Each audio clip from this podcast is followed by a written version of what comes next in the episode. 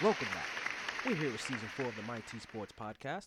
I'm your host, Tomar Taylor, and I've been conversing with the mad podcaster. And quite frankly, he's very mad. We're going to try to find out why, so we'll take some questions from one of our live Twitter followers. Yes, ma'am. Please state your name and where you're from. Hi, my name is Felicia, and I'm from Hialeah, and I just understand why you so mad. Like, what are you so mad about? Yo, first of all, first of all, you can't be asking me no questions. You know what I'm saying? Yo, yo, who the fuck is you? You Uh, know what I mean? me, Like, yeah, you can't be asking me no questions. This Yeah, I'm, gonna tell you why I'm show. I'm, I'm, I'm gonna tell you why I'm mad. Like, like they, like these hosts out there, they in these million dollar studios, they dropping hot takes. You know what I mean? They got tea, they got all that shit. You know what I'm saying? Like, I'm still living with my moms. I'm making podcasts. I ain't made no money yet. This my fourth season, yo. This my fourth season, and I ain't made a dime yet. This dude dropped one take. He make wild shows. That cold pizza show, it was cool. It was I. I mean, I got more John Blaze than that. I mean, I got John Blaze taste, and, and they not even recognizing it. They not even recognizing. it. And fuck is that, yo? Yo, who is you to be asking me any question? Yo, who is you? I got to talk. I got to tell how I feel. I got to talk about sports how I see it. This goes out to you. This goes out to you. And you. And you. This goes out to you. This goes out to you. This goes out to you. You. And you.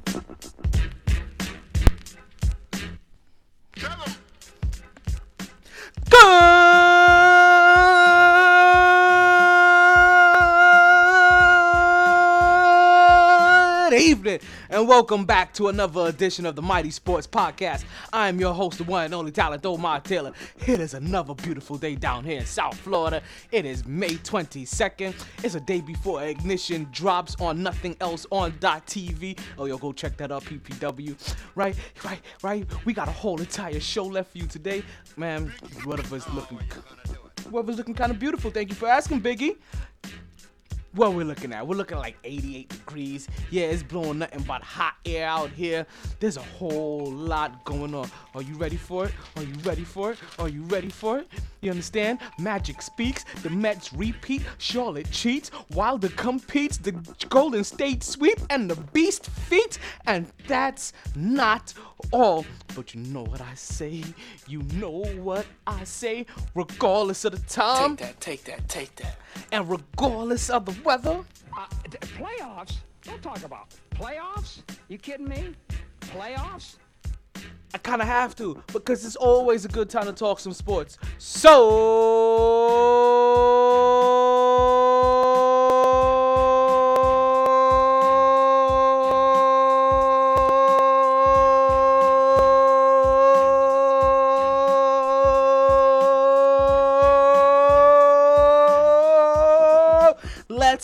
start talking. Woo! Back at it like a sports. F- nah, I'm just playing back at it like a sports fanatic. Where do we start? This is there's just so much. This is so much. Yo, give me a direction over there. First of all, first things first. Deontay Wilder competes.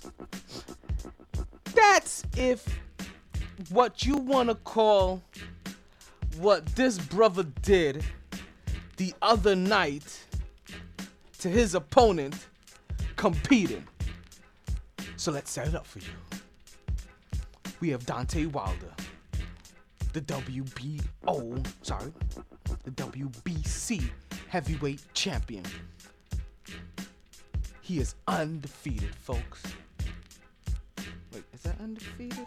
That's undefeated. He has one draw. 40 fights, 39 knockouts.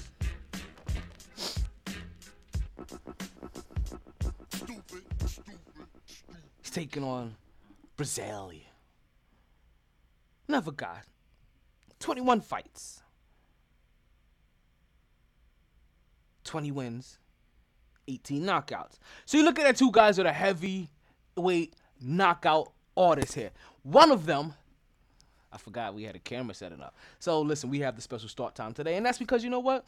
Wanted to take some time out just to try to work one of these cameras here, and I'm not sure we we gonna have it up and running yet. But don't worry, we're gonna have it up and running pretty soon, before the end of the season gets here. Right, we'll probably target around this in the summertime. That's when things get a little bit better, right? And we're gonna be we're gonna start streaming this again. We're gonna start live streaming where you can see this beautiful mug that's only built for radio kind of mug. You'll be able to catch it on your live stream, but for right now, you're able to listen on, on mytsports.net. That's mytsports.net. So this guy Deontay Wilder, this boxer, this heavyweight, this phenom, he is out there and he's getting ready to t- defend his title against Breazeale. Both knockout artists. And like I said, to say that Deontay Wilder competes may be a slight understatement.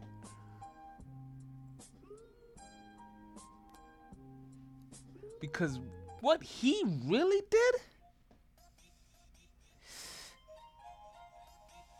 may have been going out for blood. And he said he was going out for blood.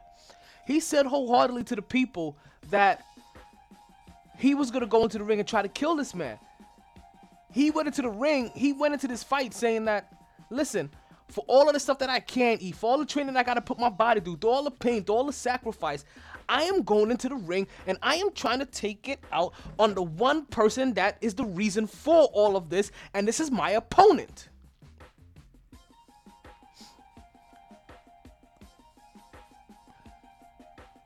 So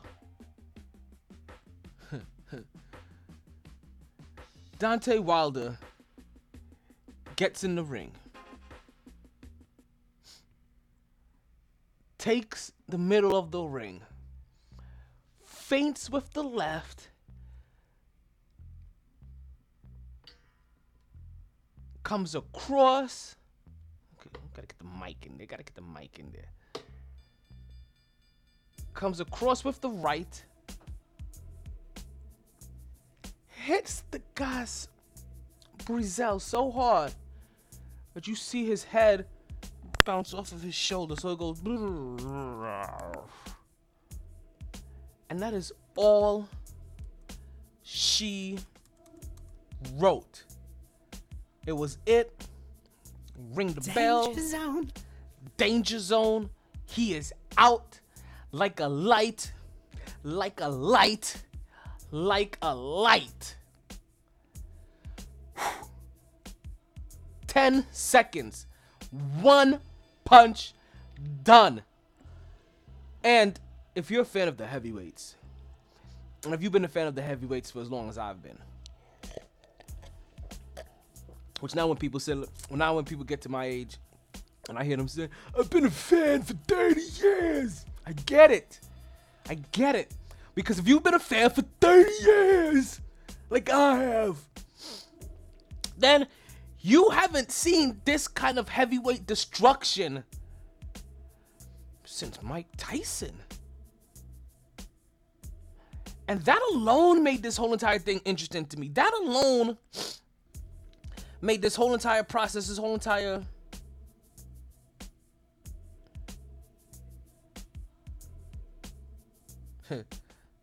this whole entire process worthwhile.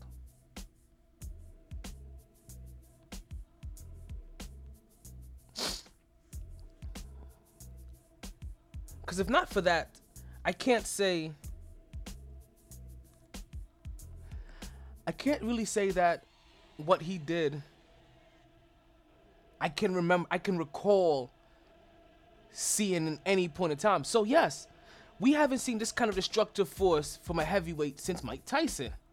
And that's something to be appreciated. That's something to be appreciated. So now we have Wilder. His record's now going to be 41 no losses and one draw, right? 39 knockouts, WBC heavyweight champion. This guy is six foot seven, has has an 83 inch reach.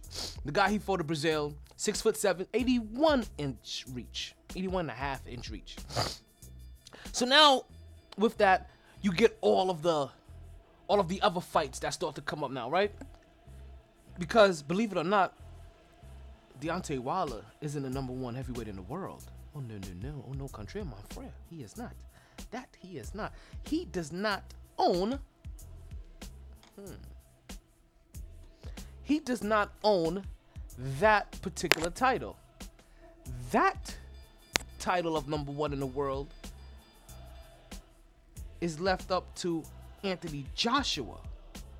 Now, let me tell you where Anthony Joshua comes into play. See, at this point in time, everybody keeps trying to figure out who should Wilder fight next. Who should Wilder fight next? Who should Wilder fight next? And mind you, we're going to see Anthony Joshua fight on June 1st. So stay tuned for that.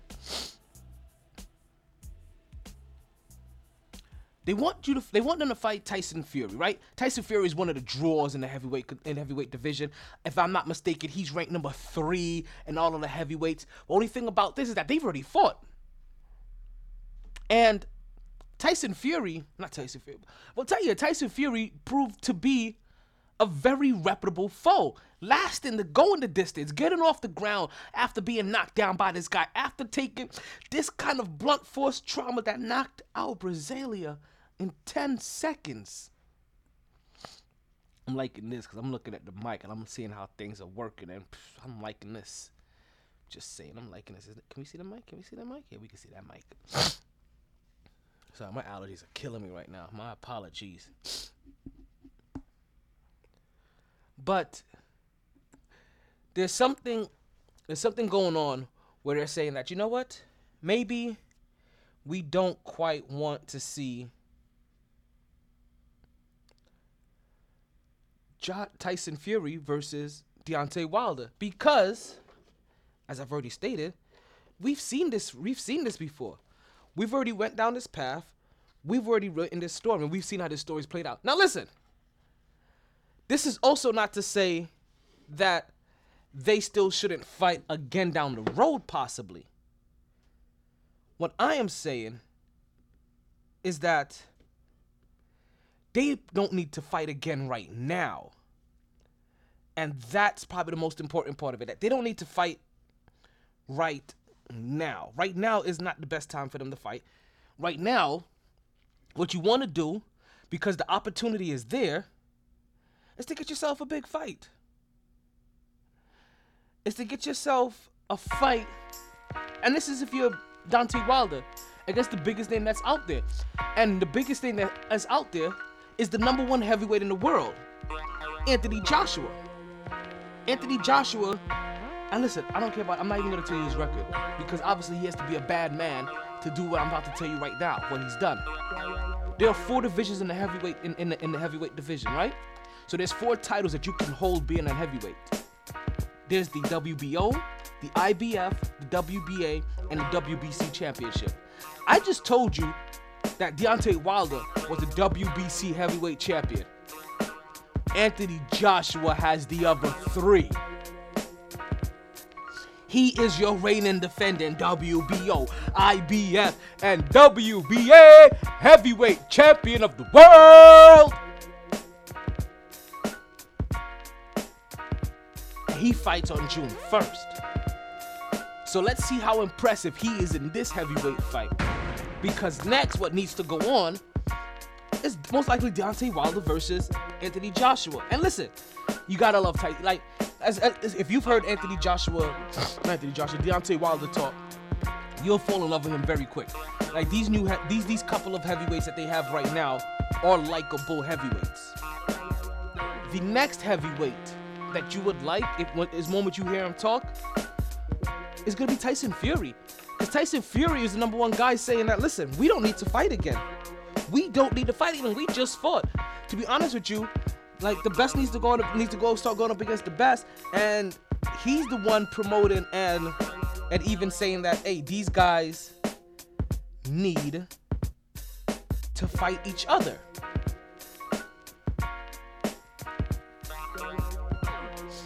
With them needing to fight each other. I, with him saying that they need to fight each other, I find that very interesting because he's also a big component of the fact that all of these heavyweights aren't doing like all of these boxers aren't doing what all the great boxers of the past used to do, and that is fight each other. What he's saying, he like he's he's flat out saying that. Listen, he flat out said, went on ESPN national television and said, "Yo, these boxers are ducking each other, and they're hiding behind the promoters." because every time Tyson, every time Tyson, every time, I, I, who was I, I'm trying to remember who was giving him the interview. If it was Greeny at the time, or if it was Stephen A. at the time, or if it was Max Kellerman at the time. But every time the interviewer kept on trying to ask him, I kept on trying to tell them, well, listen, you know these pro, you know it's these promoters that are stopping these fights and you know it's these promoters that are holding them up oh you know it's these promoters that are... tyson fury kept on coming back saying like listen it is not just these promoters like listen if i'm the fighter and i want to fight xyz person and i say listen like nothing else happens until i fight xyz person guess what happens i'm gonna fight xyz person if i tell my camp that you know what I don't want to fight so and so for five hundred thousand dollars. Right? I think he used bigger numbers. But I don't want to fight so and so for five hundred thousand dollars, and then you gotta get your cut, you gotta get your cut, you gotta get your cut, you gotta get your cut. When I could go fight XYZ person for four million.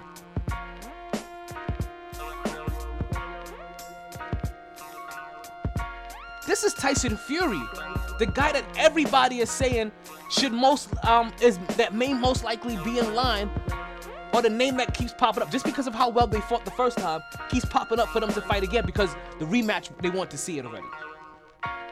They're, they're, they're two prominent figures in. Oh no. They're two prominent figures in boxing. So they want to try to build that rematch. But no, that's not what Tyson Fury or what everybody else saying that it should really be in the best interest of boxing. The best interest in boxing actually says that. Listen, let the number one and the number two guy fight. Let them two get out. Let them put some championships on the on, on the thing. Let, let them promote this. Let, let them see who's the best. And then after they fight one and two, then hey, maybe number three comes in there and he takes in a fight. You know, let number three and four fight in between there and let them see who's really number three, and they get the and they get the winner of of, of, of one and two, and and the number four gets the loser. You know, like that. That's what we really want. That's what's ideal, right? That's what would be ideal. Unfortunately, we don't always get ideal. What we get is other things than ideal. We get setups that are made by promoters strictly that outline their their pockets that try to pro- that try to help their boxers stay undefeated on without losses. Where once again Tyson Fury even says himself again that listen, everybody wants to stay undefeated, but listen, the best needs to fight the best. Like everybody's gonna lose eventually. Not not everybody comes out undefeated. Undefeated doesn't mean that you're not great. Your greatness is defined by who and when you fight. I'm telling you, these next breed of heavyweights, and, I, and listen, I haven't heard Anthony Joshua talk as of yet, but if Anthony Joshua is anything like these other two so far, this is gonna be a very interesting. It's gonna be a very, very interesting heavyweight division that's gonna come out of here. We're gonna take a quick break. When we come back, we're gonna get more to the NBA because there's more than just the playoffs that are happening. We may talk some football, we may talk some baseball, but we know what we definitely gonna do. We definitely gonna talk some sports. So that and more on the MyT Sports Podcast on mytsports.net.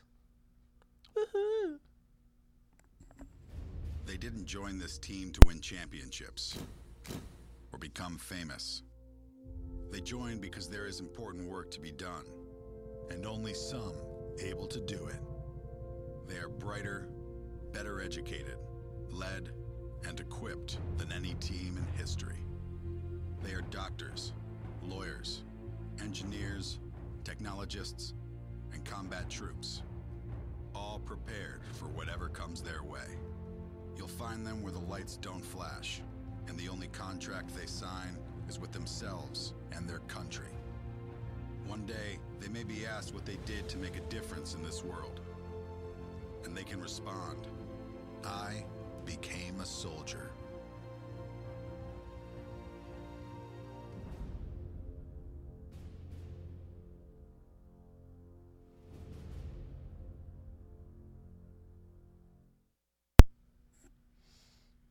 And we are back to the MyT Sports Podcast. And I am still your host, the one and only Talented Mar Taylor. And as you know, Talented Mar Taylor, we go by many different names. We go by Oz, we go by Tony Baritone, we go by the Tin Man. Listen, when you're as multi talented as I am, I, I, I guess you, you happen to pick up a couple of nicknames along the way.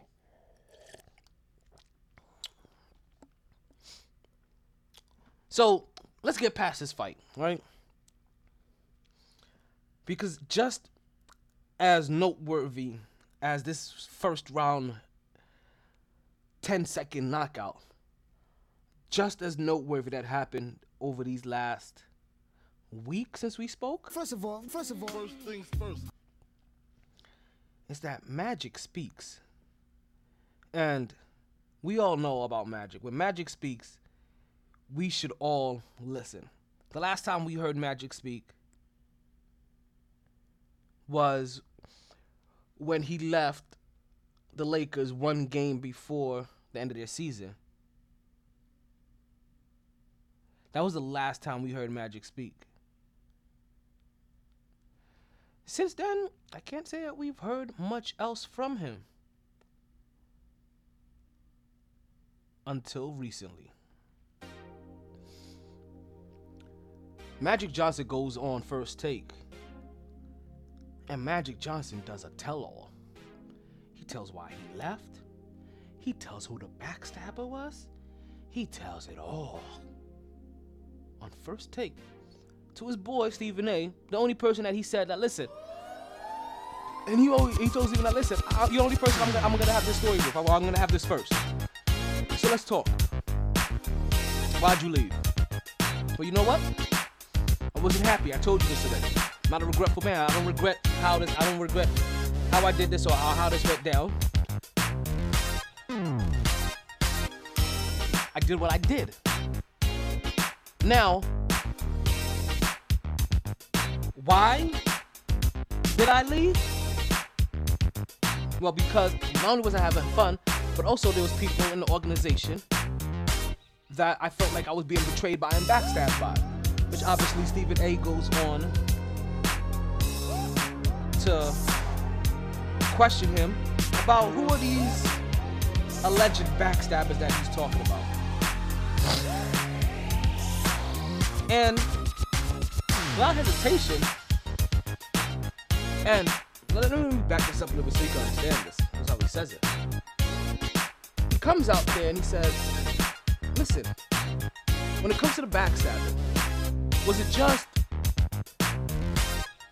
Lakers other GM Rob Pelinka? Or was it other individuals within the Lakers organization that was also talking So you know, uh, other, other individuals? Magical, no, just Rob.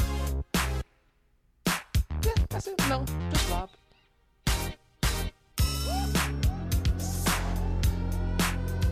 Magic is a million dollars with a mic in his hand. And Magic Johnson is basically saying, listen, he told Jeanie when they when they first sat down and agreed to do this contract that listen, I have businesses and I make more money running my businesses than being the president the president of operations of the Lakers. So you have to understand I'm gonna be in and out running my businesses. Jeanie says, cool, I got that, I get that. I'm a businesswoman. I get you.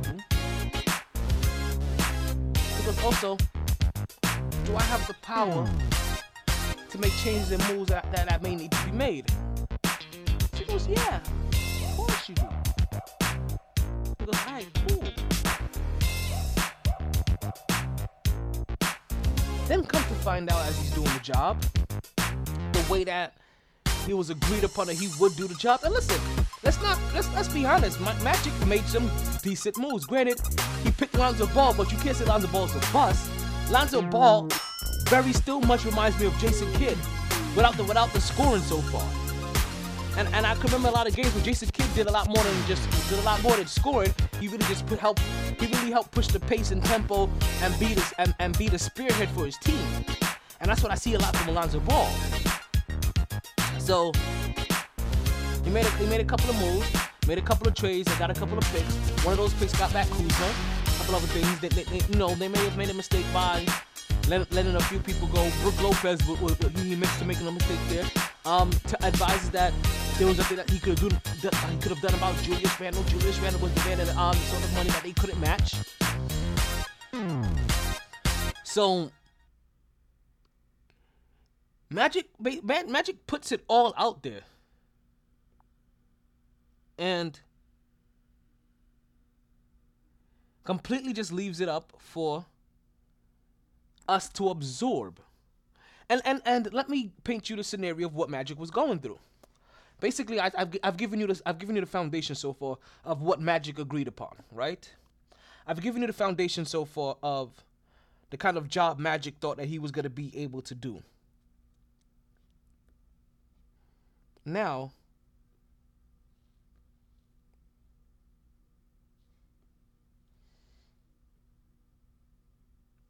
you have to understand in perspective of let's say if this was you and let me let me give you let me paint that little picture for you. So now you've agreed now you've agreed to this one particular thing right? There's this job and you're going about now doing your job. And now while you're doing your job right you're the you're the president of basketball operations but obviously you have a general manager. This general manager that you have you have also said that you know I'm to take you in the wing. I'm, I'm to teach you to do my job because I'm only to be here for five years, four years, however long he was to be there. So when I leave, there needs to be somebody that also has the same exact thought process or interest of the Lakers in mind to keep taking this thing forward. And that's what he wanted from Rob Pelinka. Rob Pelinka didn't quite see it that way. The way that Rob Pelinka saw it was that now, here's what we related. You come into the office, Rob Pelinka, or you, or you come into the office and you hear that this guy that you want, that obviously wants your job, but you know, great. And you said, that, listen, I'm going to train you to take my job in the next couple of years. But we'll come into the job and be like, hey, Where's Magic? Or where are you at? Anybody seen you? My listener? Anybody seen you? Mr. and Mrs. Mighty? You seen them today? Oh no, they're not there. They're not here. Oh, you know who's here? I'm here. Let's get let's get some work done. Granted, knowing the kind of arrangement that was made for Magic, when Magic is getting when you when you are getting ready now to make decisions because you're put in that decision making position, the only person you're supposed to answer to is the owner. But now, when you're getting ready to make your decisions, you have other individuals from other departments telling you that you can't make this decision when these other departments, even their highest ranked person, isn't your equal. If that person were in your direct line or department, they would be still be under you. So even at the highest point of their position, they're not anybody that you need to answer to or even take advice from. That's how far off the department is. It's not like you guys have relatable departments where this head of this department could come and give you advice on anything related to what you do but yet they are. And this is the position Magic caught himself in. Not being able to not being able to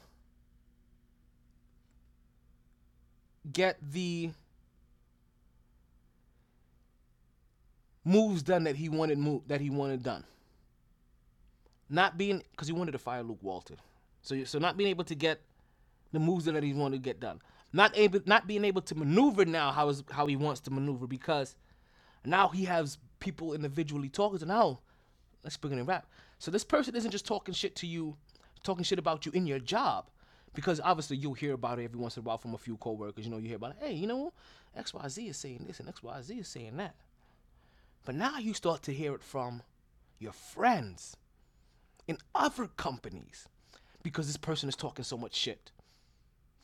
Don't know how. No, no, granted. Since I don't know how. Let's just say this person obviously happens to know a few of your friends. You guys happen to intertwine in a, in a, in a few common circles. Maybe you guys go to the same bar. But you find out now this person is, is sitting at the bar now talking shit about how you don't do your job, how you don't work, how you slack. Yet you are the owner of a billion dollar organization, your damn self. Yet you're slacking at a job or, or in something that you do, period. This is the kind of picture they're painting about you, not only in your work environment, but now in your social environment. And it's getting back to you. This is why Magic left. This is why Magic also decided that, you know, I need to come on the air right here and, and do a tell tell all. Because these are the things that Magic was going through. And these are the things that Magic doesn't want to go through. These are the kind of things that Magic basically said made him unhappy. And obviously, if you're unhappy at a job that you obviously do not need, and you have the option to bounce, then let me ask you what are most of you doing? Or any of you staying? Do any of you have any reason to stay? If you also knew that by you leaving, that it would not in any way, shape, or form ruin the relationship that you have with your best with one of your best friends that hired you for that position as well. Who the reason why you're leaving is because your best friend is listening to all these people that and you just can't one are you unhappy about about how you're being treated generally. But also you can't just keep sitting there and watch your best friend take all take advice from all these people and knowing that they're not listening to the one person that they should be listening to, and that's you. How many of you will stay? How many of you will bounce? How many of you will make sure you, you definitely found a way out of there? Now, granted, don't sit here and look at it as, oh, you picked up and left. No, you thought about this for days, for weeks, for months for a whole entire NBA season before you finally made up your mind and say, you know what? There's no way I can put up with this for two more years. I can't. I'm sorry. So you leave. And that's what Magic did. That's what that's the situation that Magic was going through and why he had to leave. It was those kinds of things that were going on in, in the organization that Magic was just completely unhappy about.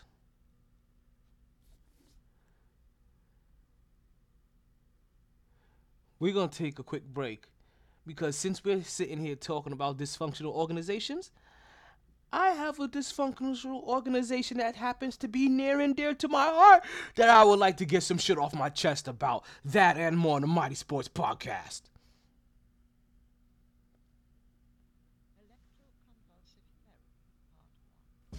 Let me put you on the game. Being taken advantage of isn't a game and it needs to stop. Aren't you tired of being ripped off by those other guys? Then head to Multivest Video Games and get the value you deserve on your games and gaming products. The games cost money, and you shouldn't feel like you're just giving them away.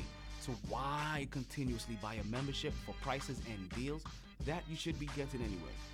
Multivest Games not only has fair pricing and great trading deals, Multivest has a wide variety of games in all next gen systems in the PlayStation 4, Nintendo Switch, and Xbox One series, as well as all your favorite old school titles and systems, starting as early as Atari Nintendo to as current as PlayStation 3 and Xbox 360s. And yes, that does include all of the PlayStations, Nintendo systems, and Xboxes in between. They've been family owned and operated for over 10 years, just off of the intersection of 183rd and 7th Avenue in the Nurses Registry Plaza. That's directly located at 830 Northwest 183rd Street, Miami Gardens, Florida 33169. That's conveniently just five minutes from Sun Life Stadium, 790 the ticket, and oh no, let's not forget Tootsie's Adult Entertainment Center. Multi Vest Games, where you save more so you can play more.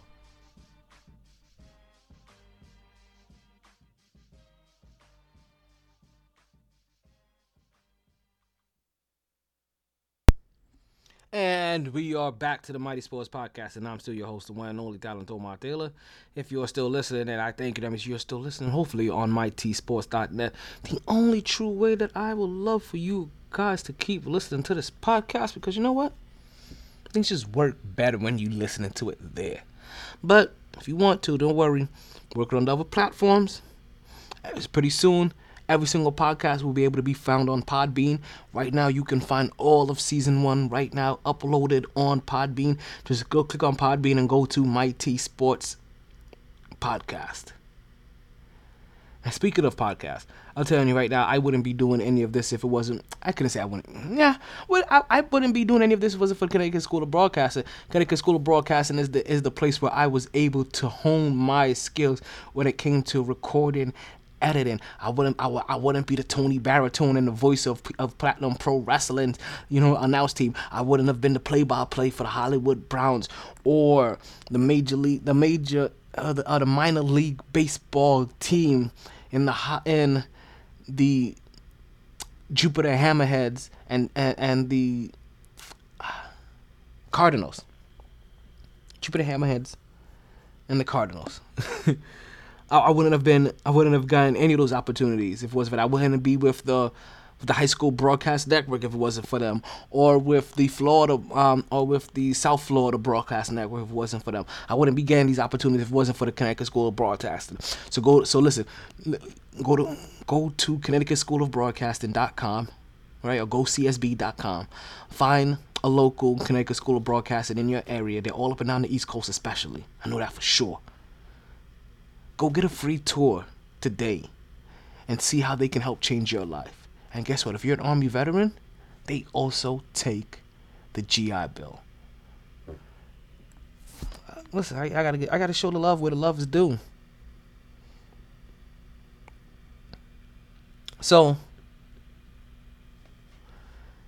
as I told you, speaking of dysfunctional organizations, as you guys know, that there is a dysfunctional organization that's really, really near and dear to my heart. And I can't just talk about the Lakers, you know, one dysfunctional organization, and not talk about my own dysfunctional organization. Like, who would I look like not being able to point the finger back at myself? So, without any further ado, let's bring up our dysfunctional organizational skit. All my teams are dysfunctional.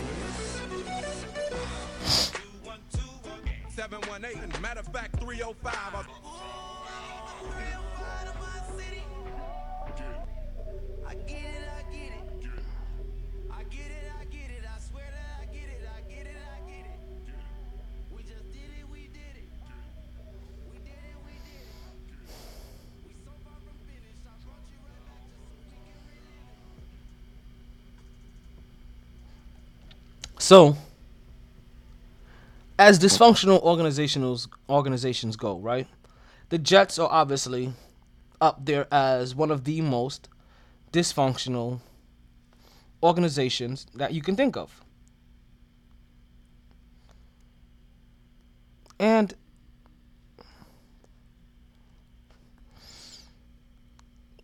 they've and they've done they've done a dysfunctional thing by also trying to get functional in the same sense, if that makes any sense. So what has happened is that the New York Jets have fired their general manager Mike Maccagnan, which, if you're a Jets fan, this is actually something that you've been wanting to happen for a while, possibly, right? So there's a part of you that that's kind of happy for it.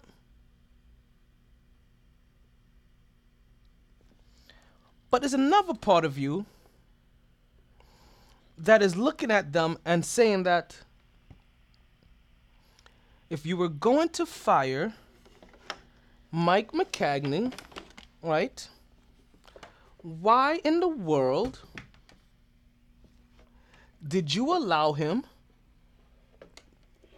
to draft a team? And that's, I guess, the first big question, right? Is if you were going to draft Mike Maccagnan, why did you allow him to draft a team? and and part of the reason why you kind of you should have known that you were going to fire Mike Maccagnan, right? Is for the simple fact that, well, most times when you have a general manager and a head coach that aren't kind of tied at the hip, I guess if you for lack of better terms, basically the general manager is picking his head coach and the head coach basically is picked by the general manager, then you kind of have problems. And we saw with Mike Maccagnan and Todd Bowles, and now we're gonna bring in Adam Gase and give Adam Gase all sorts of power. Right? Give him all sorts of power as if he has done anything noteworthy in the in, in the NFL. And granted, they give him they give him a lot of credit for what he does in Denver with with Peyton Manning, or, or, or what you know he did in Denver, or what he did with Peyton Manning. They, they give him a lot of credit for that, and that's part of the reason why he even got this job. But I look at Adam Gase as the guy from the New England. I mean, from from the Dol- from the Miami Dolphins, and and the guy from the Miami Dolphins hasn't done anything. The guy from the Miami Dolphins hasn't won anything. The guy from the Miami Dolphins is a loser. But that's who we have as our head coach. And I feel like we're trying to become the Miami Dolphins of the North when we're supposed to be going up. I feel like we're going down. And we're bringing ourselves down to the standards of a Southern team in the Miami Dolphins. I'm not saying that all Southern teams are bad. I'm just saying that we're in the North, they're in the South, and going down. And it is being perfectly okay. And I don't get it. I don't get it. I don't get it. I don't get it. Why is Adam Gase being treated like he is some golden child as if he's done anything worthwhile whatsoever in the NFL? Outside of have Peyton Manning as a quarterback. And we all know that when you have Peyton Manning as a quarterback, it makes your job real easy. Listen, it's the reason why we're not completely easy on on Aaron Rodgers because we have to understand, and that's a hot, that's that's a completely different take for a different time. That's a take for the summer when we talk about Aaron Rodgers. We'll bring that up during that time when that's necessary. But I don't get what Adam Gase has done to earn whatever cachet that he is now currently getting with the New York Jets.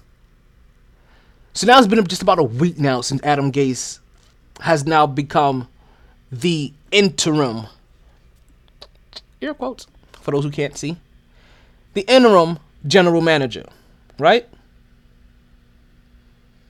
And since he's become the interim general manager, he has made sure to re-sign Robbie Anderson, who we wholeheartedly are not sure on.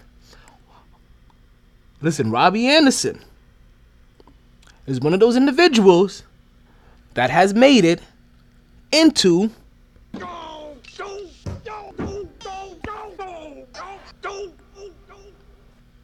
that category. For what he has done on a public road locally. For no good goddamn reason. But he did it. So he signed wide receiver Robbie Anderson. And listen, we're hoping that Robbie Anderson turns his life around. We're hoping that Robbie Anderson gets his shit together. We're hoping that Robbie Anderson becomes the weapon that the young quarterback is going to need Sam Darnold.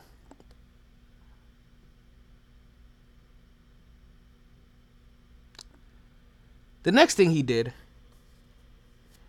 was sign a tight end, Jordan Leggett. Now, once again, Jordan Leggett isn't the number one wide um, tight end out there for the Jets.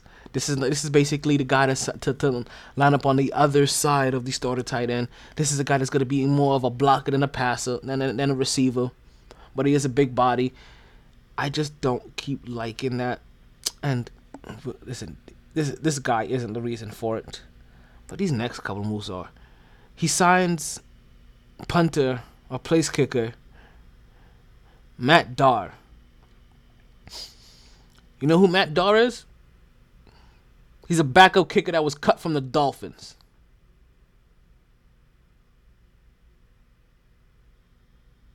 He also signed Deonte Thompson. You know who Deonte Thompson was? A backup wide receiver that was dropped from the Dolphins. I don't get it.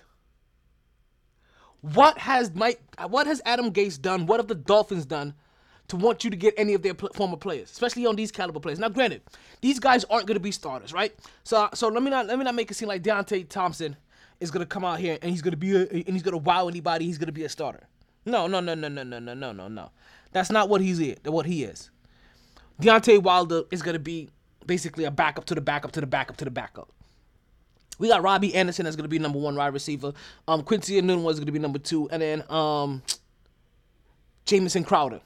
He's he's to be the third option. And then we start getting into got Deonte Thompson as the backup wide receiver to Quincy Enunwa. Not to Robbie Anderson, who has his own separate backup wide receiver. This is the back- backup wide receiver to Quincy Enunwa. So, I, granted, I still don't I still don't like the fact that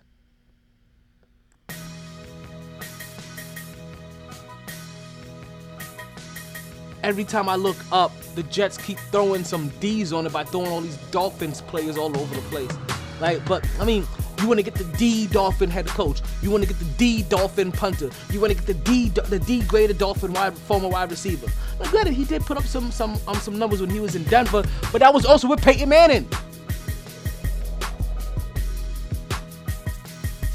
So again, I don't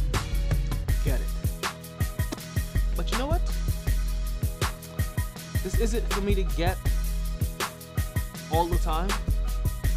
This isn't my thing.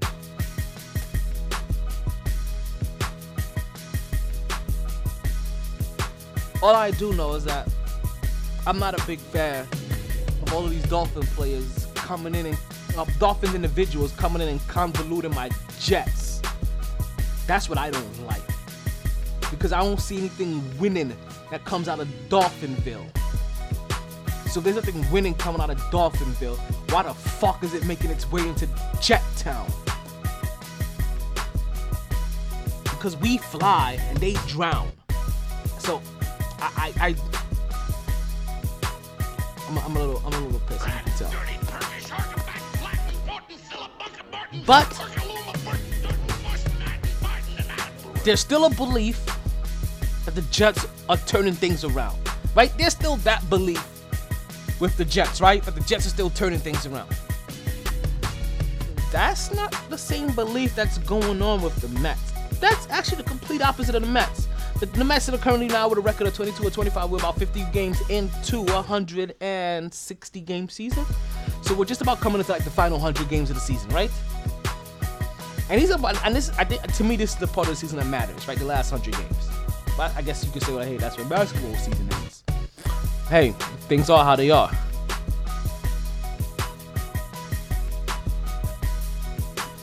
So,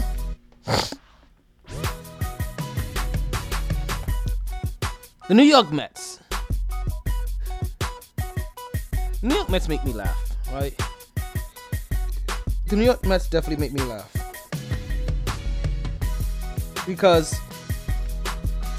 I feel like the story that I'm hearing from the Mets right now is the same story that I want to say that I've heard over the last couple of years. And what story is that? Well, remind me, let me know if you've heard this already, right?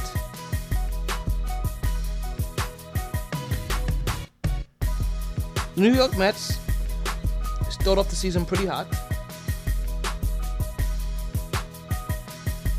The New York Mets, after starting off the season pretty hot, start off the season pretty slow. And in that slowness, they are now very slowly taking themselves out of whatever slight playoff contention hope that they may have made their fan base believe that they were going to have. Now, like I said, this is a story that you may have heard before. And I say that because, well, I wholeheartedly feel like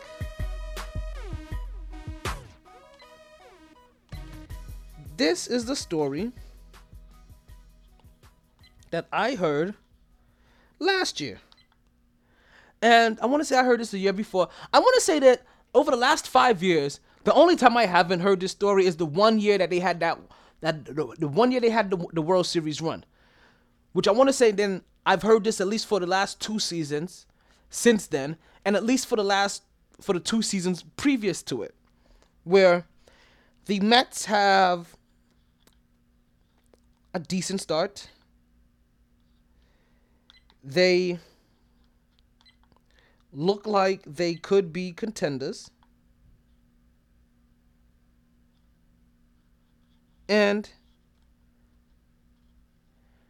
after a very quick start to a season, then you start to realize that you know what? Maybe they are not the contenders that we thought that they were. And that is once again the thing that I feel like has happened to the Mets for the majority of their of their seasons, spanning over the last five. Now, has it happened every season? No, but like I said, this is something that I, I really want to say that I've constantly have been hearing for the last five. And and and honestly, I say that because I don't watch enough to properly to, to properly recall what the Mets do. I don't watch enough. I don't watch enough Mets games. I don't watch enough baseball at that. But these last three years, outside of that World Series years, I'm saying I want to say a little before that they have consistently had these fast starts. And unfortunately, that these fast starts have done nothing but leave them still the majority of the times out of the playoffs.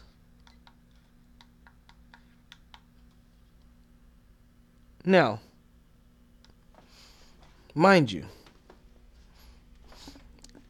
because of this, it makes it very hard for me to listen to a couple of Mets people talk because every day sounds like the same depressing talk.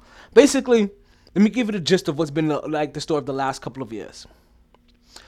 Ever since the Wilpons were taken advantage of in the Madoff scheme, they have not been functioning the Mets as an organization that they want to win. They've been functioning at the Mets as an organization that they are just 100% trying to maximize their profit line by spending as much little as possible.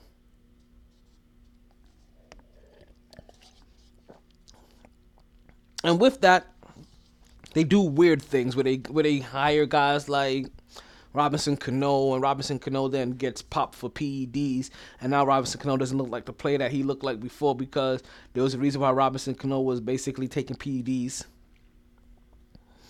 Now, granted, like Rob Robinson Cano has is also isn't hustling at this point in time, and he will, never was really a great hustler, and and it's a good thing that isn't rubbing off on some of these younger players that they have there.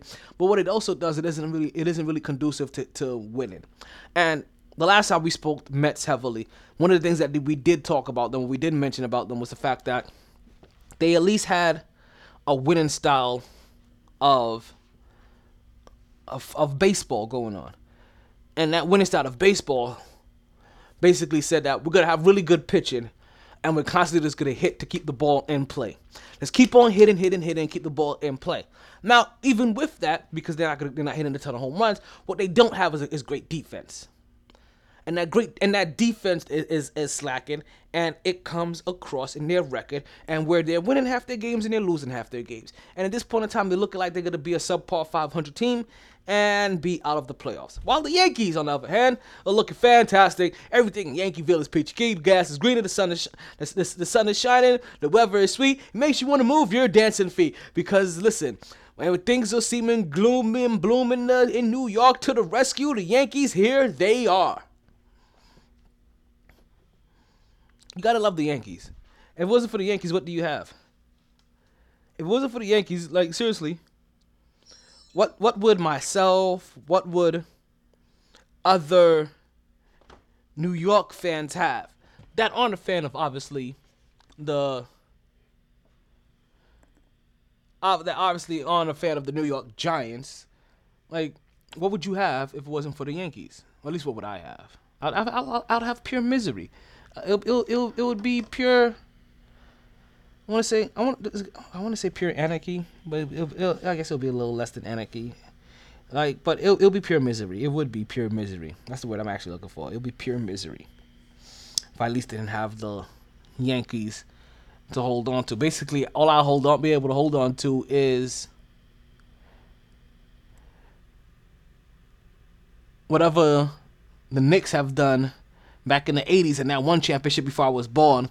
And then the Jets making it to two AFC championships under Mark Sanchez and one Super Bowl. Yeah, that's what I'll. That's all I'll have. Thank God for the Yankees. So the Mets. I don't want to say the Mets are surprising me because um, the, other, other Mets are even disappointing me. It's just that the Mets. I feel like I'm just, I'm just having that same exact love song again, where things just seem to be just the same, just even. Ain't no better, ain't no worse. It's the same old Mets doing the same old Mets things that they've been doing over the last couple of years. We're gonna take our quick final break, and when we come back, we are gonna talk about these NBA playoffs because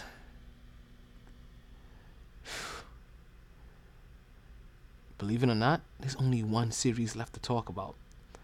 We'll tell you how that happened when we come back from the My T Sports Podcast. Find millions of textbooks and solutions on the go.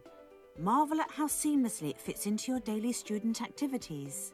Walking through the quad, shopping for groceries, exercising, doing your laundry, dominating at the county fair, mashing down a black diamond, going for a sunset horseback ride, devouring Danielle Steel's latest page turner, feeding the bears, catching flying babies, letting loose with the gang, intergalactic lightsaber battle, saving an adorable puppy from a burning building, or simply in the classroom.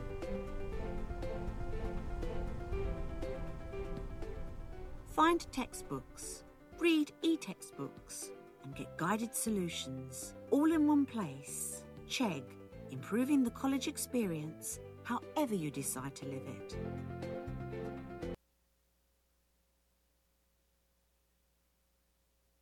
And we are back to the MyT Sports Podcast, and I'm still your host, the one only Tyler Tomas If you're still listening, that means hopefully you are still listening right here on mytsports.net, the only place where you can actually hear the podcast right. Actually, no, you know, but you can also hear it on Mixlr.com. But the only place that's preferred to listen to hear the MyT Sports Podcast, the only preferable place. Everywhere else, everywhere else, it, it isn't it isn't authenticated yet. We haven't authorized it. Like if you find it if you find it somewhere else, let me know. They owe me some they owe me some royalties.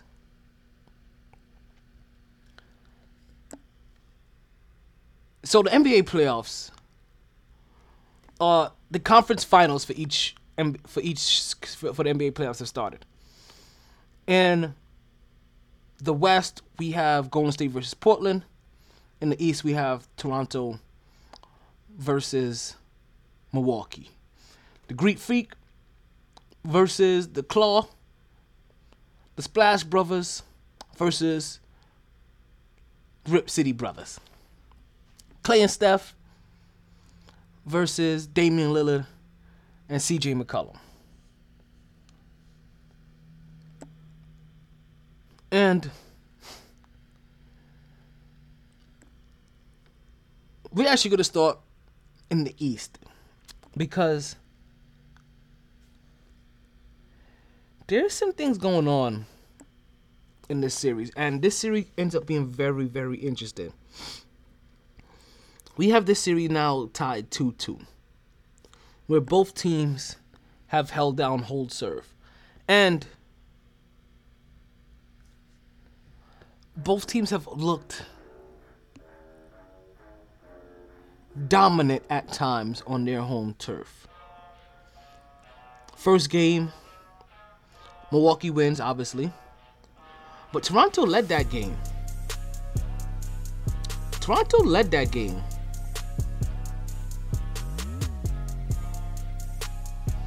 They were up double digits going into the fourth.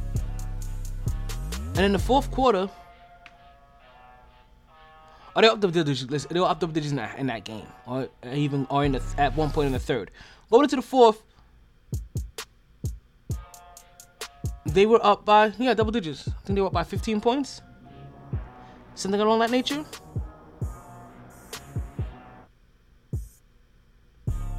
Or seven points. Well, just know that in that fourth quarter,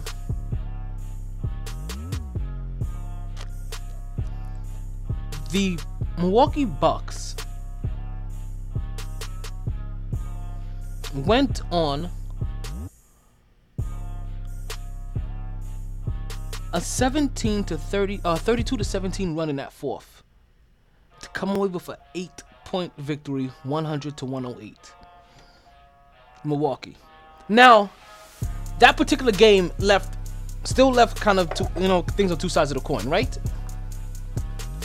where one side said, hey, for the most part, Toronto was leading that game. And if it wasn't for that fourth quarter, they could have came away with that game and beaten Milwaukee. If they if they adjust a few things, stay focused throughout the rest of the game, they should win. Especially in a game where you get 30 from Kyle Lowry. You just have to figure Kyle Lowry is going to give you 30 all the time him, Kyle Lowry, and both Kawhi Leonard give you 30. But Milwaukee still won. Milwaukee says on the other side of that coin, look what we did at the end of the game, fellas. That's, that's my Giannis uh, person. Look what we did at the end of the game, fellas. If we continue to do that, what we did at the end of that game, there's no way that they can stop us. We will be dominant. And we will come away with another victory. We and we'll be up in the series 2 0 when we go into Toronto. And we will do this in Toronto and we will take them. We'll be the kings of the North. Nobody takes it more than us.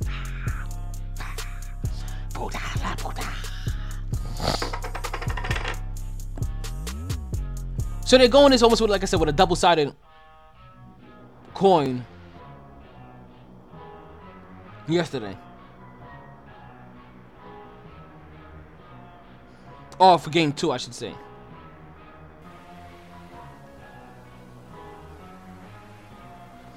Game two comes around.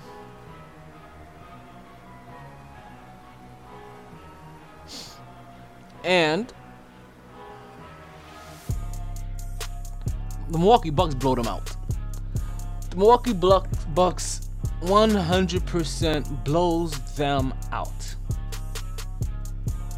And in the blowout, we're talking about 125, 103. Giannis puts up 30. Kawhi Leonard drops another 30. Kyle Lowry disappears and he drops 15. At this point in time, as most series are seen, most people start to write off the opposing team.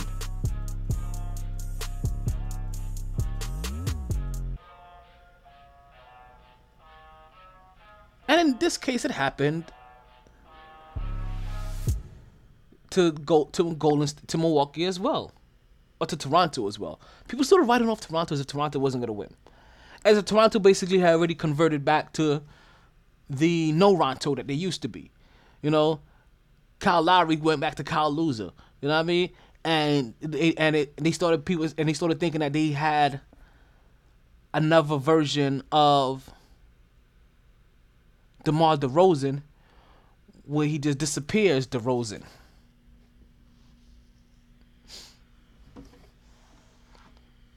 But that wasn't the case. They head back into Toronto. And in a double overtime game three, Toronto pulls off a victory. Which, once again, if you're Milwaukee, you can still be saying to yourself, like, hey, it took them double overtime to beat us on their home court. Let's see what we can do. We can still possibly steal game four. Granted, Giannis Antetokounmpo was held down to an embarrassing 12 points, while Kawhi Leonard dropped 36 points in double overtime, playing 52 minutes. Giannis also fouled out in that game. Kawhi Leonard put, put him through the ring work, put him through the works. What they end up doing in this game versus what they did in the first two games is that they put Kawhi Leonard on Giannis Antetokounmpo. And since then, Giannis Antetokounmpo's has been struggling. Now, granted, he only scored 24 points in the third in the first game and 30 in the second, but in the third game to only score 12, that's embarrassing. In 23 minutes, that's embarrassing. But you still have to hold your head kind of high, right? Kyle Lowry scores 11. You scored one more point than Kyle Lowry. You don't ever want to be in the same category as a Kyle Lowry.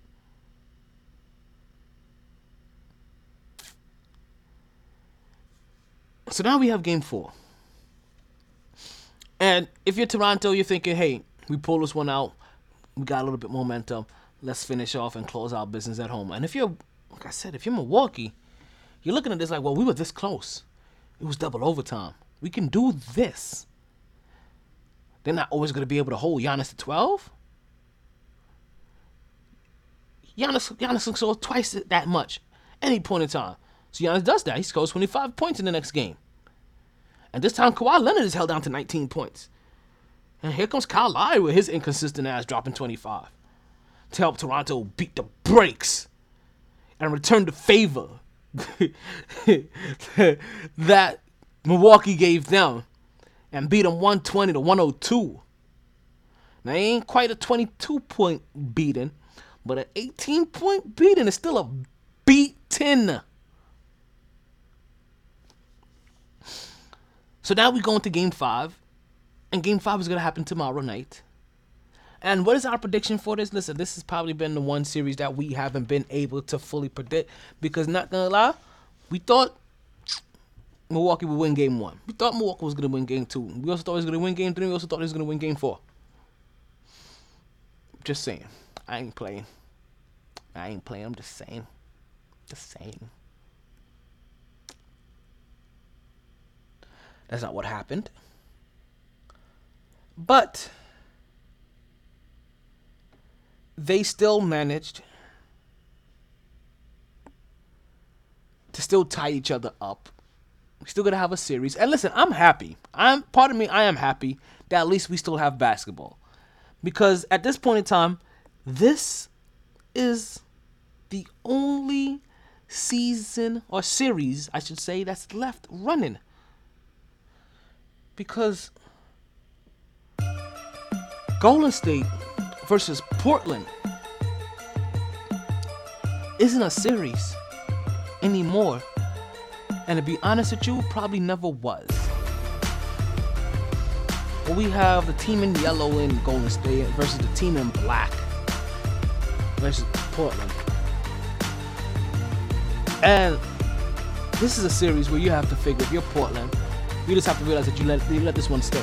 And if you're Portland, then part of you has to feel slightly disappointed because This is now three straight years where you found yourself three years straight now where you find yourself in the playoffs, and three straight years now where you've managed to at least for the for your elimination series get swept.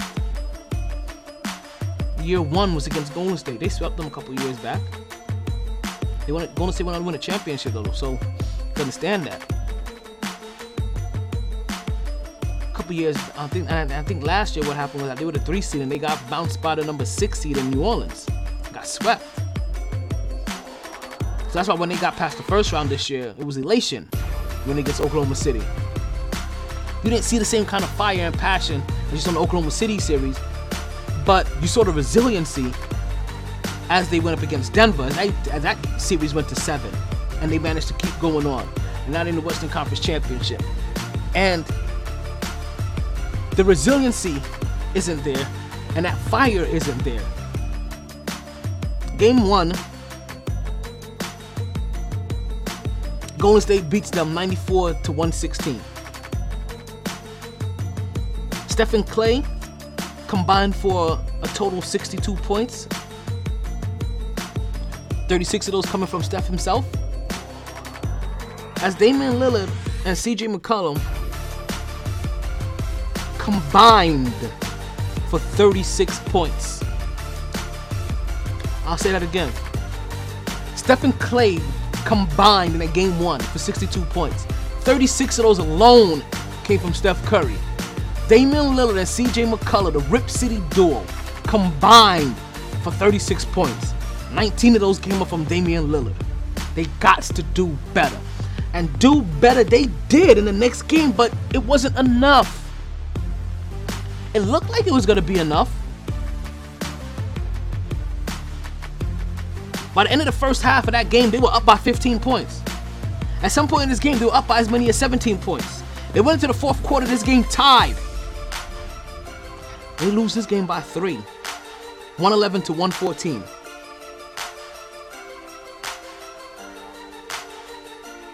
Stephen Curry drops 36 points in this game. So at this point in time, he's averaging 36 and a half points in this series. And remember, folks, remember, folks, this is all without Damian. This is all.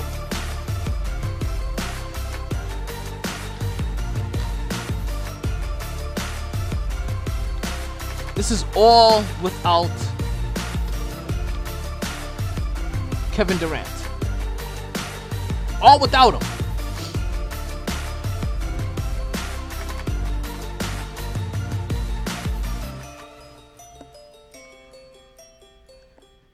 They are making comebacks. They are beating teams. And they are reminding us. As Draymond Green tried to remind Kevin Durant himself, hey, bruh, we can do this without you. We won championships without you. Like, it's, it's your good piece to have, but we don't need you.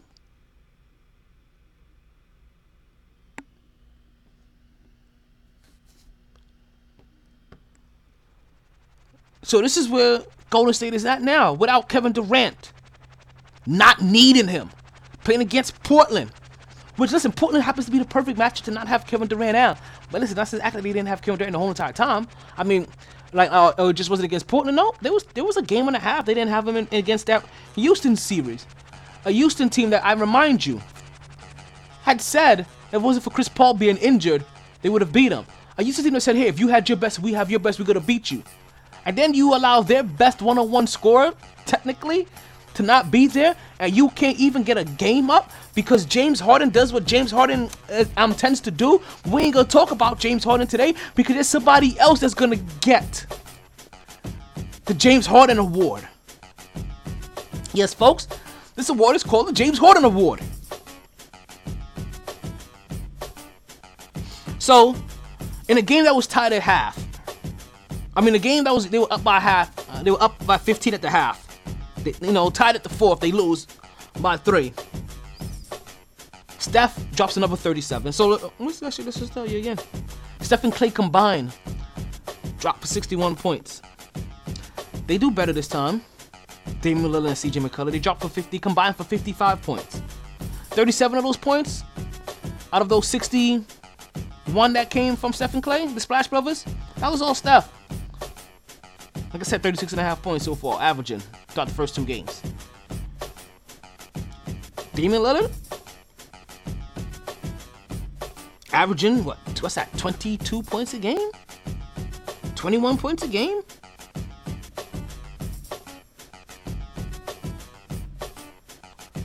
CJ McCullough? What is he doing? Averaging 19 and a half points a game at this point? Through two games? We have Stephen we have Klay Thompson averaging 25. So Klay Thompson, uh, he's playing better than Damian Lillard alone. Mind you, Klay. I mean, mind you, Steph. But now we go back to Portland and you think, and you think things are gonna be a little bit better. You know what I mean? You you were up in Golden State. You you you, you lost a close one. It took it took it took a, a couple of last minute heroics, some last minute shots, some last minute shenanigans. Took all of it for Portland to lose. So you figure they'll do better. And they and and once again, they sold off the they, they did they followed almost the same exact pattern that they followed in Golden State. And they were up by 13 and a half. They were up by 13 points at the half. I trust me, I'm lying to that. They ain't follow the same pattern they followed in that first game. That first game, they would come underneath the screen and let Steph Curry just take those shots, and Steph Curry scorched them. So here goes another game where they're up by 13 at the half. 13 at the half, they were up. They end up losing this game 110 to 1. I'm sorry, 110 to 99. They get blown up. They, they lose by 11 points here.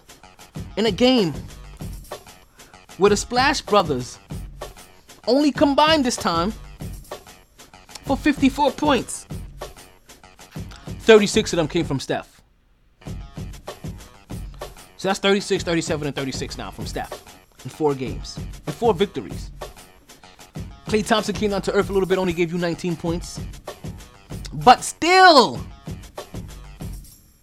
tends, ends up matching what Damian Lillard outputs. As the Rip Brothers combined for a total 42 points. Only six more points more than Klay. I mean, Steph. Damian Lillard gave you 19. CJ gave you 23. Like I told you, Steph gave you, 36 alone. Klay gave you 19. Draymond Green gave you a double double. I gave you a triple double. Draymond Green dropped 20. Draymond Green outscored Damian Lillard in that game. Draymond Green did more in that game than Damian Lillard did for his team. And Dame and Damian Lillard's supposed to be the starter team. Now listen, I don't want to cast any dispersion on Damian Lillard. I'm just saying Damian Lillard.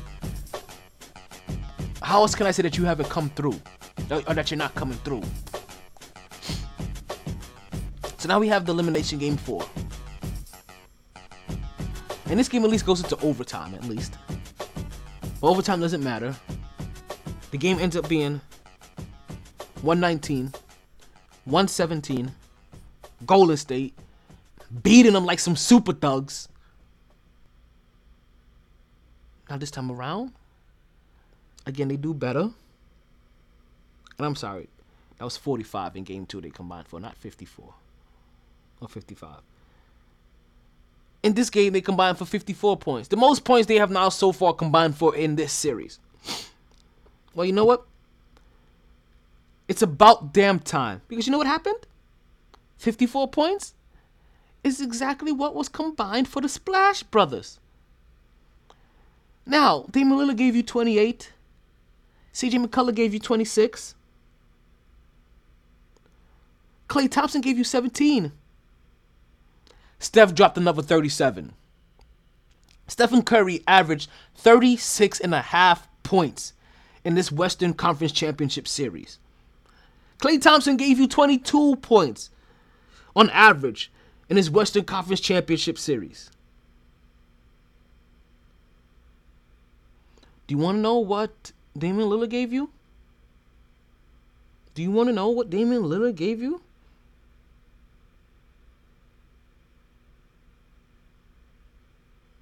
I don't think you want to know. I don't think you want to know. 24 points and some change per game. Damian Lillard didn't even put up 100 points total in this series. Neither did CJ McCullough. Steph put up 100 points by the third game. Klay flirted with 100 points himself. And oh, yeah, Draymond Green drops another triple double in game four. With 18 points, 11 assists, 14 rebounds. To go on with his triple double from the previous game with 20 points, 12 assists, 13 rebounds. But not to be left alone, Stephen Curry also drops a triple double in that game 11 assists, 13 rebounds. Making them the only duel in NBA history to ever have a triple double in the same game. The only two ever. Which I thought was a little surprising. I thought there would have been one or two maybe splashed in there. But no, no, no, no, no. It's splashed in there now by one half of the Splash Brothers, Stephen Draymond.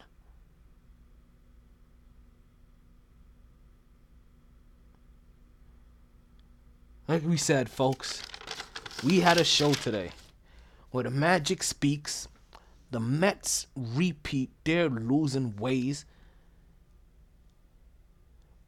Deontay Wilder competes, that's what you want to call competition, and the Golden State sweeps. And you know what? We still got action.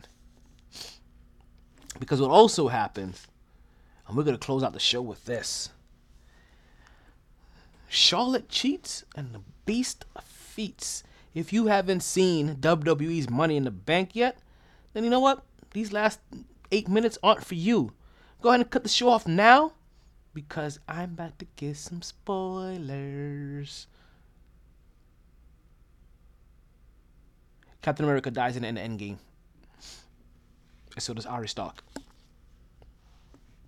Well, you know, I'm talking about Game of Thrones. So, WWE has their Money in the Bank competition, and the Money in the Bank pay per view basically states that there is going to be a briefcase that's going to be suspended in the middle of the ring, above the ring, above the middle of the ring. The only way to get that briefcase is to climb the ladder and unhook it from its hinge. And if you un- if you do that, then you will be guaranteed a title defense anytime that you want. That means anytime that you want. Meaning that if guess what? If the champion just happened to get beat down by three people out of nowhere, you could bring a referee to the ring. And or you could bring a referee down to the ring with you, throw him into the ring, pin him. There goes your match. And your belt. Let's say the champ just had a grueling match. Took everything out of them. Can barely stand.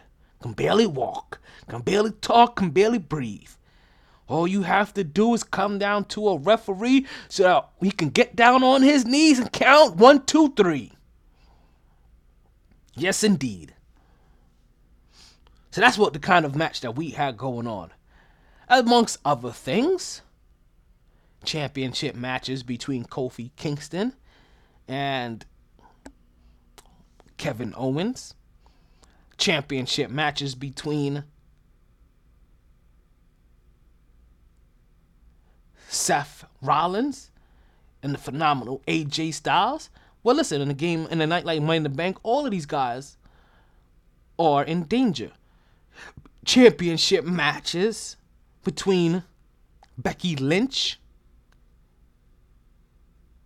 and the Southern Belle, whatever the hell her name is. The new Southern Belle, Missy Lane? Something like that?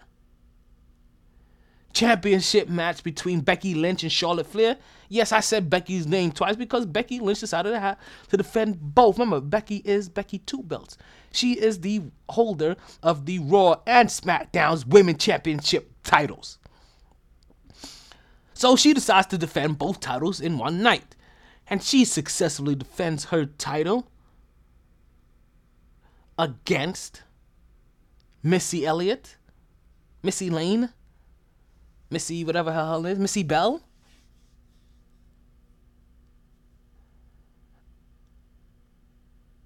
Mind you, a match that was supposed to be taking place later on down the road where she defends her belt against now Charlotte Flair. Nope. Charlotte Flair comes down right after the fight against Missy, and she demands her match right then and there. And in doing so,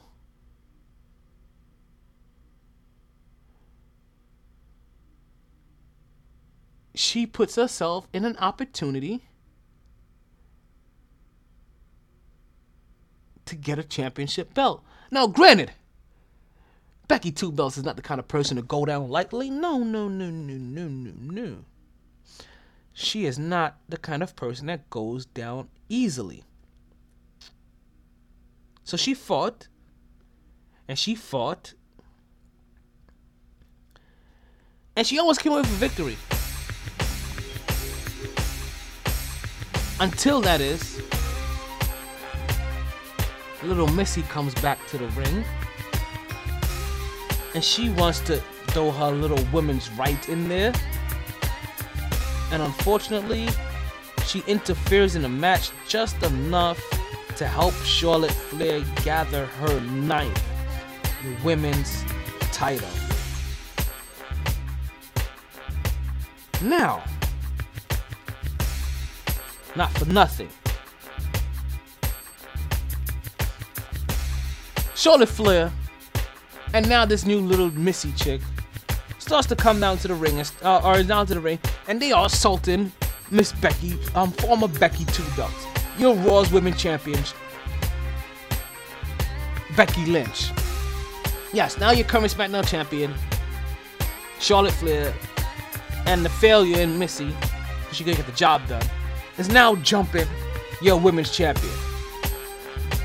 And lo and behold, your women's, your Raw's women's champion has a friend. And that friend happens to be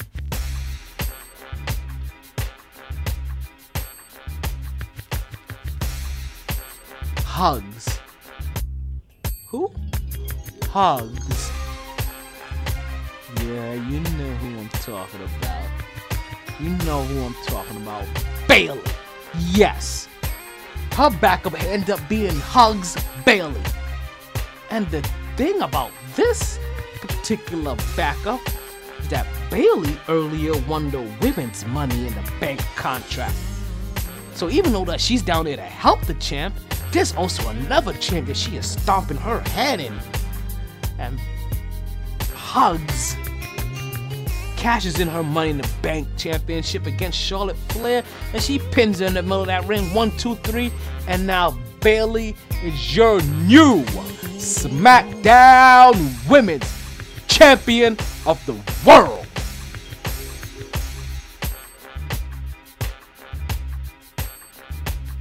And then we have the men's championship.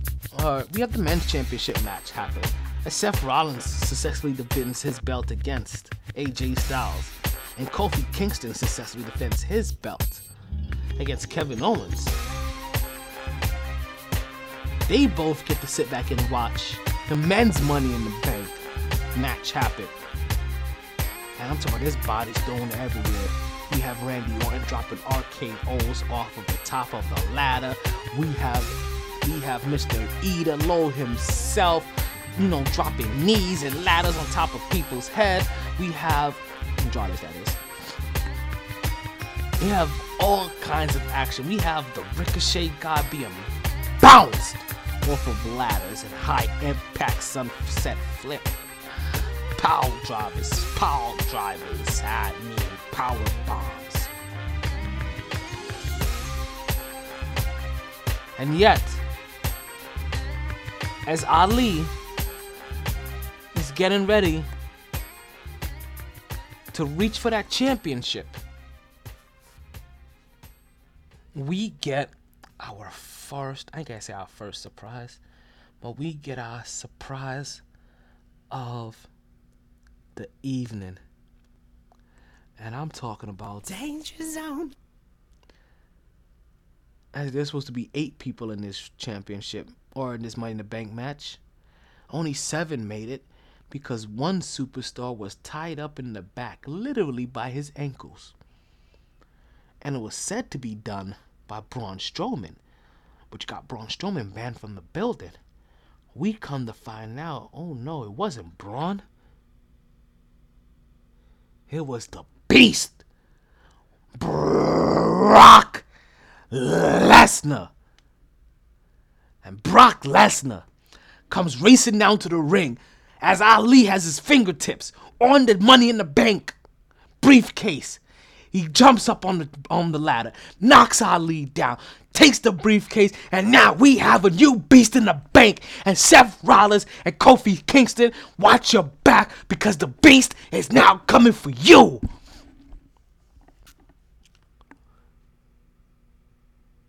And the beast makes an appearance on Monday Night Raw. And the SmackDown champion makes an appearance on Monday Night Raw. And Seth Rollins and Kofi Kingston both look. Brock Lesnar in the eye and tell him if you want to fight, and fight me. Kofi adds a little caveat by saying that, listen, I can't keep running around talking about I'm going to be the best in SmackDown if I can't beat Brock. So challenge me, Brock, because I want to challenge the best. And you may not be the champion or the best anymore, but you're still the beast. It's a new day. Yes, it is. This has been your host, Talent Omar Taylor. This is the MyT Sports Podcast. We're done. I got no more else sports to talk to you about. When we come back next week, the finals will most likely be done. There's a nine day rest that Golden State is going to have. Day one was yesterday. Or I think day one is today. So when we come back, the West the championship round isn't even going to start yet. That's two weeks away from now when we first talk about the podcast. And who knows? I may drop a couple of podcasts randomly throughout that era, sprinkle it in as it needs. But just know that we'll still be here. And I don't know if I'm gonna take a summer break this year. I'm gonna, take a short summer break. I don't know if I want to take a summer break this year. But just remember, there's only one place that you can need to listen to the MyT Sports Podcast, and that's right here on MightySports.net. Coming soon to you. At least the current episodes on Podbean and soon to come on iTunes. It's MyT Sports Podcast. We out of here. Sorry, boys. All the stitches in the world can't sew me together again. Lay down, lay down. Always knew I'd make a stop there but a lot later than a whole gang of people thought. Last call for drinks. Bars closing down. Sun's out. Where we going for breakfast? Don't want to go far.